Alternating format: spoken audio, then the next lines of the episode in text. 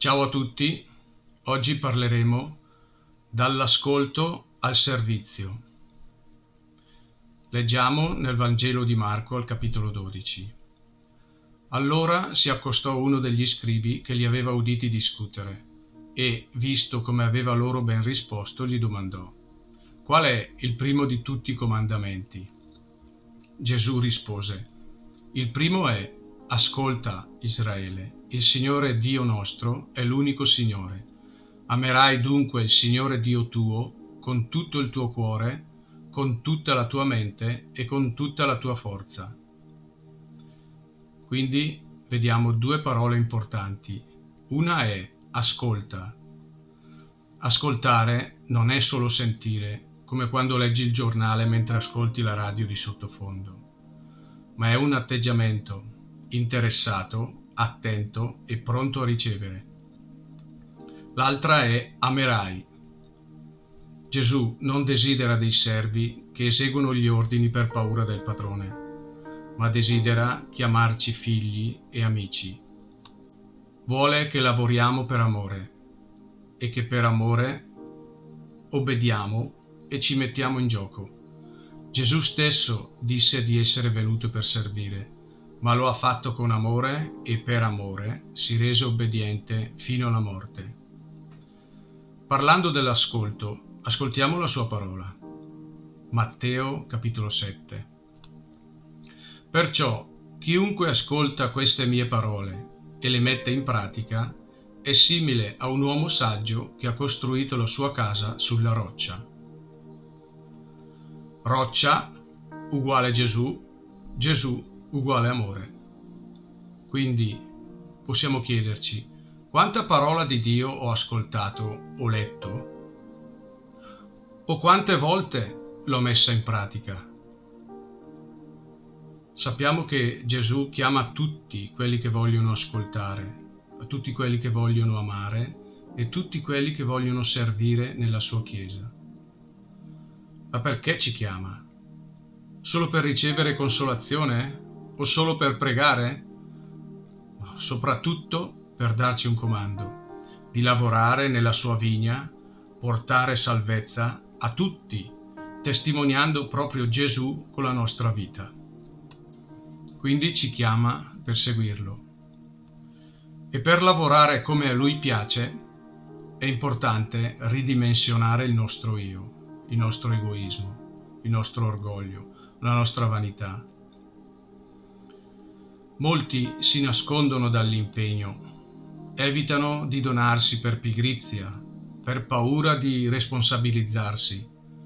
Anche un piccolo impegno per chi è preso con la propria famiglia potrebbe contribuire a costruire un mondo migliore e questo lo sappiamo. Non dobbiamo spaventarci delle nostre poche forze. Gesù lavora con noi, come quando era sulla barca mentre gli apostoli pescavano.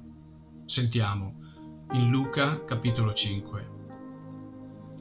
Un giorno, mentre levato in piedi, stava presso il lago di Genesaret e la folla gli faceva ressa intorno per ascoltare la parola di Dio. Quando ebbe finito di parlare, disse a Simone, Prendi il largo e calate le reti per la pesca.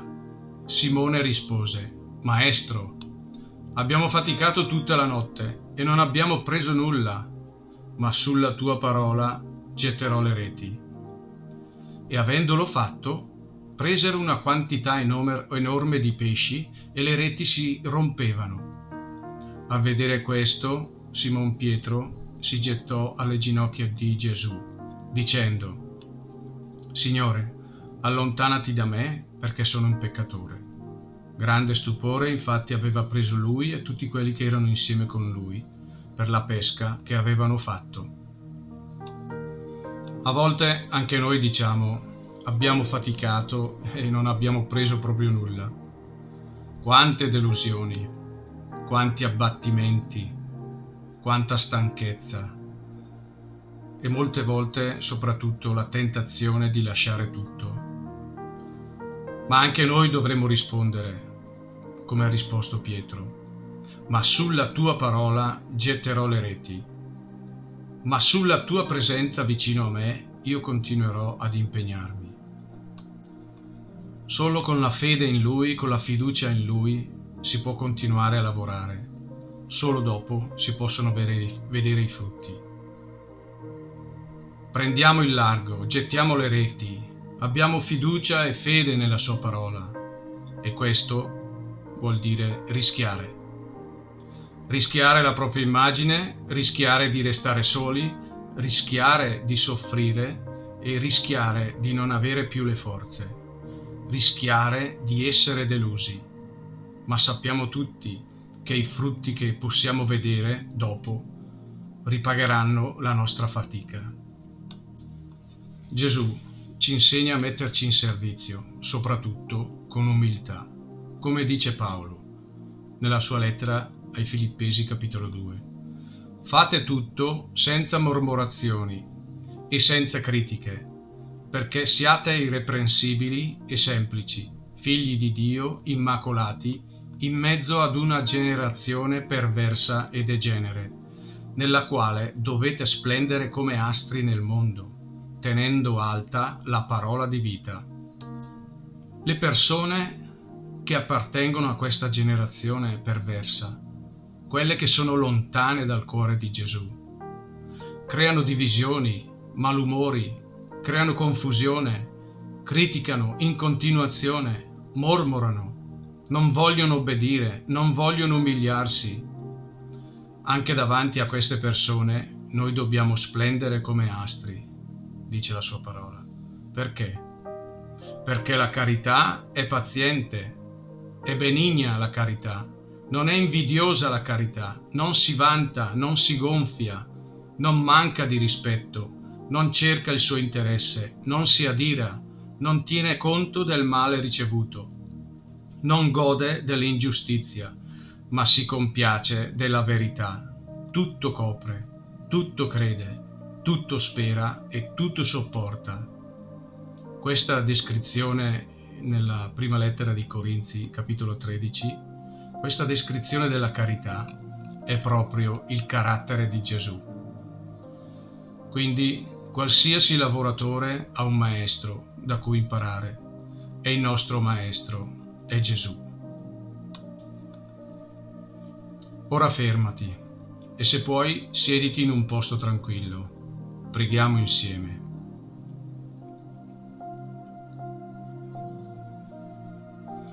Ripeti con me. Vieni Spirito Santo, aiutami a pregare. Signore Gesù, insegnami l'umiltà e la forza di servirti. Signore Gesù, guarisci la mia pigrizia, guarisci la mia insicurezza Guarisci il mio cuore appesantito e stanco. Risollevami, Signore.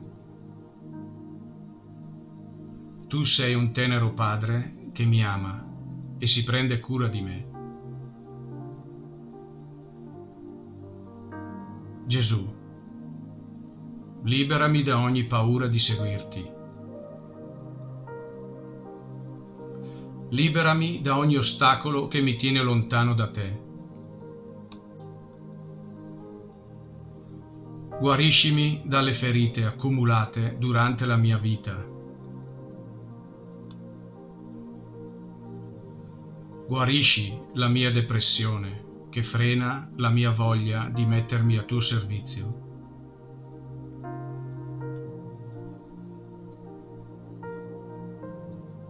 Signore Gesù, entra nel mio cuore, entra nella mia vita, tu sei per me il Salvatore.